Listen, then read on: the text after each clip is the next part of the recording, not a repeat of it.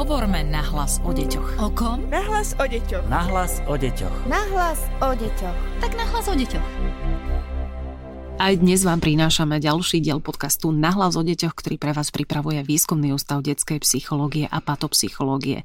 Volám sa Darina Mikolášová a môjim hostom je dnes psychologička doktorka Eva Smiková, PhD z Výskumného ústavu detskej psychológie a patopsychológie. Vítajte v štúdiu. Dobrý deň. Hovoriť budeme o školskej pripravenosti, pretože mnohí rodičia aj v tomto období riešia, či sú ich deti pripravené ísť e, do školy.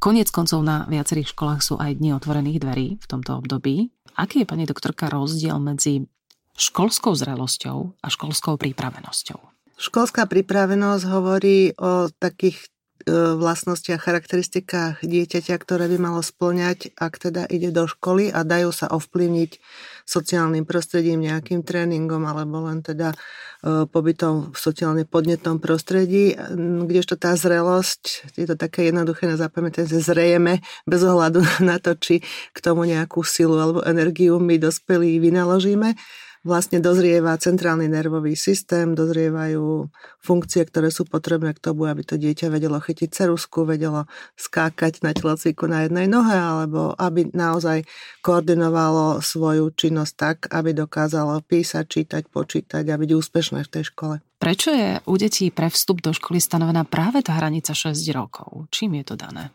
To sme nestanovili my a teraz bolo to dané nejakou historickou skúsenosťou, že práve v tomto období tých 6 rokov z hľadiska toho zrenia centrálneho nervového systému dochádza k takému stavu, kedy to dieťa už dokáže plniť úlohy školy. A vlastne v tomto veku, tých 6 rokov, to bolo stanovené, aj keď vieme, že teda sme individuality a že každé dieťa má svoj ten e, vývin iný, ale teda s takým priemerom sa došlo k tomu, že v tých 6 rokoch by to už malo byť naozaj tak vyzreté a pripravené dieťa, že ten vstup do školy bude jednoduchý a bude zvládať požiadavky školy. A podľa vás je to dobre stanovená hranica? Pretože vieme, že niektoré krajiny ju majú stanovenú nižšie, iné vyššie. Ja si myslím, že tá hranica je stanovená tak, ako je stanovená.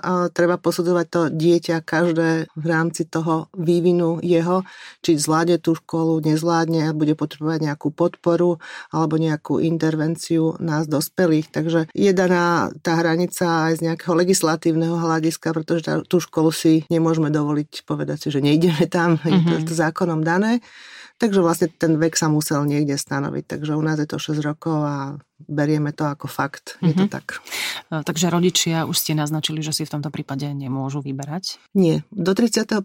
augusta tohto roku, ak dieťa dovrší 6 rokov, tak rodič musí ísť na zápis do školy. Vždy sú veľmi zaujímavé tzv. kazuistiky.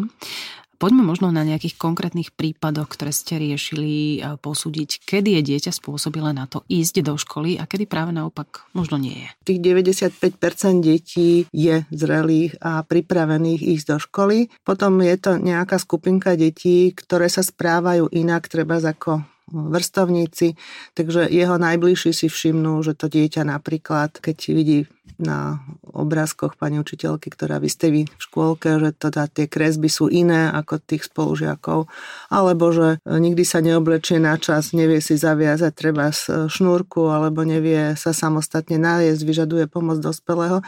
Takže všetky tieto indície vedú rodiča alebo pani učiteľku k tomu, že odporúči, že by sa na to mohol pozrieť aj odborník. Ale často teda je to až na zápise do školy, kedy tí pani učiteľky, ktoré tých prváčikov svoj svojich si tam už poznávajú v tomto dni pri zápise, tak vlastne sa tí deti pýtajú, pozorujú ich, e, pozorujú, ako sa správajú, či dokážu vydržať aj bez rodiča, treba samostatne v tej triede, či sa tešia do tej školy, ak, akú majú vlastne motiváciu. Takže toto všetko takýto súbor pozorovaní a nejakých e, preukázateľných výkonov, schopností, kompetencií dieťaťa vedie k tomu, že ak sme neistými dospelí, tak môžeme žiadať o pomoc e, odborníkov. Tí odborníci sedia v zariadeniach, ktoré sa volajú Centra pedagogicko-psychologického poradenstva a prevencie. Často je to aj tak, že títo pracovníci chodia do škôlok robiť tzv. depistáž alebo screening školskej pripravenosti, kde v spolupráci s učiteľkou tie deti sledujú, dávajú im nejaký test,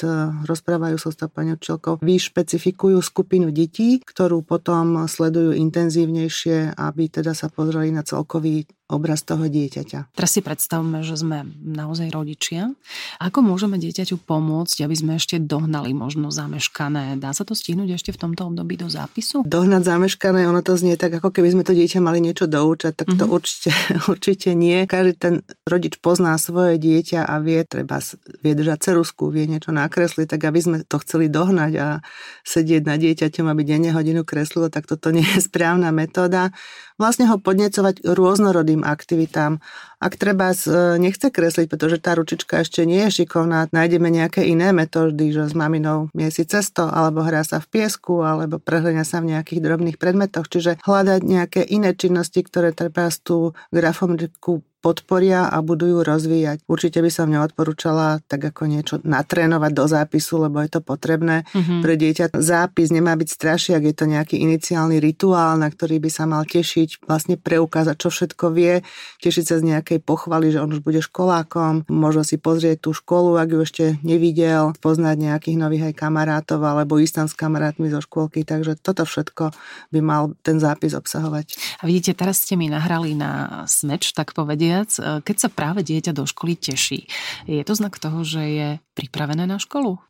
Je to len časť tej pripravenosti, ale veľmi dôležitá tá motivácia. V dnešnej dobe ja sa napríklad stretávam s deťmi, ktoré keď prídu ku mne, tak povedia, že mňa nezobrali do prvej triedy, čo ja teda úplne otvorím oči, prečo by teda to dieťa malo byť neúspešné, ani nikde ešte nevkročilo. Uh-huh. Tento fakt je spôsobený tým, že rodičia vyberajú pre dieťa školy, ktoré sú s rôznym atypickým zameraním na jazyky alebo na nejaký šport alebo výnimočne nadané deti a do týchto škôl sa robia výbery a naozaj nemôžu zobrať všetky deti a potom teda niektoré deti nezoberú, ale je im to prezentované, že boli neúspešné. To dieťa nebolo neúspešné, neúspešné v ďalších 30 oblastiach, pre ktoré do školy ide, musí v podstate ísť, takže takéto chápanie tej motivácie je veľmi dôležité a ako to prezentuje rodič svojmu dieťaťu. Naznačili ste ďalšiu tému a to je odklad. Kedy sa rozhodnúť práve pre odklad? No najčastejšie to býva tak, že ten rodič teda na ten zápis musí ísť aj so svojím dieťaťom,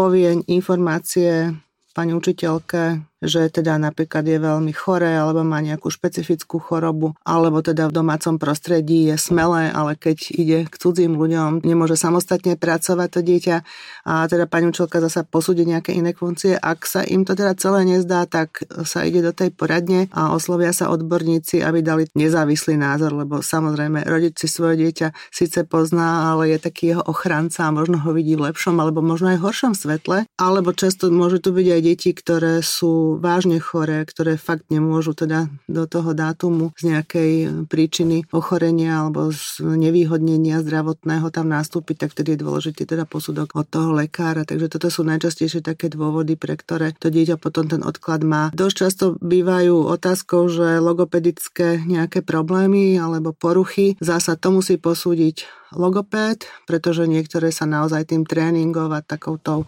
intervenciou dajú do stavu, kedy to dieťa schopné v tej škole je teda porozumieť reči, používať ju. Niekde sú to poruchy, ktoré naozaj ten odborník posúdi, že to bude trvať dlhšie alebo že je to komplikovanejšie a že tomu dieťaťu by to znevýhodnilo ten štart. Stále mi rezonuje v ušiach tá veta, ktorú ste povedali, že mňa nezobrali do prvého ročníka. Ako sa naopak cíti dieťa, ktoré má odklad?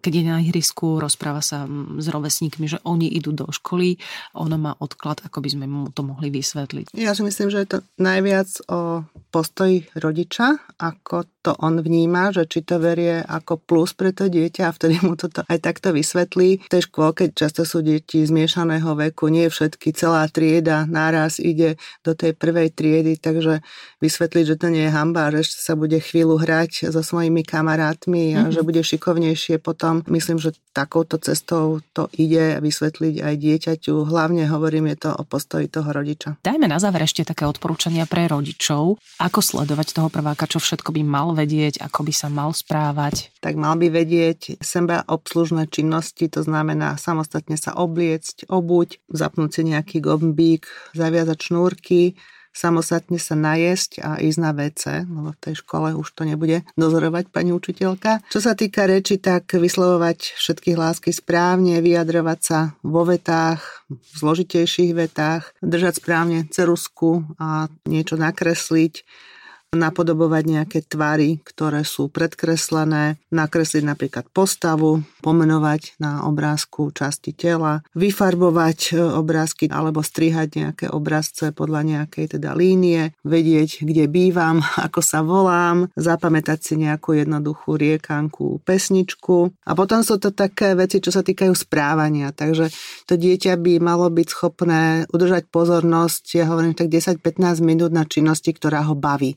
Často rodičia hovoria, že no ale on nevydrží. A teda ďalšia moja otázka je, vydrží sa hrať s legom, alebo vydrží pozerať nejakú rozprávku? Že áno, áno, to vydrží. Mm-hmm. Takže tá pozornosť aj taká tá, kde ma niečo baví, ale samozrejme v tej škole to bude aj o pozornosti aj na niečom, čo teda možno ma celkom nebaví, ale tých 10-15 minút, ak dieťa vydrží pri činnosti, ktorá ho baví, tak je to v poriadku pre ten vstup. Dokončiť začatú prácu, proste keď niečo kreslím, aby som ten obrázok dokončil, alebo upratal si po sebe, alebo proste ukončil ukončil nejakú činnosť. Vedieť sa hrať s inými deťmi, kooperovať, či už na pieskovisku, alebo v škôlke, alebo pri nejakej návšteve. Byť schopné ostať v inom priestore a bez rodičov, niekedy sú to ešte aj také zlozvyky dieťaťa, že si treba znosí svoju hráčku, ktorú ožužláva v tej škôlke sa to tak toleruje, ešte s ňou môže spinkať, no v tej škole už je to o tom, že tie deti by sa mu treba zmohli aj smiať, aj keď je to teda pocit istoty a bezpečia tá hráčka, ale už teda ten školák by mal teda vedieť ostať aj bez tej svojej obľúbenej hračky. Samozrejme nepocikávať sa, ale to už je aj podmienka vstupu do materskej školy. A čo sa týka v tak sú to nejaké poruchy, napríklad zajakavosť alebo vyslovovanie niektorých hlások zle, ktoré by mal teda ten rodič konzultovať s odborníkom. Pani Smiková, a sú aj nejaké nové informácie pre rodičov, ktoré vyplývajú z novely e,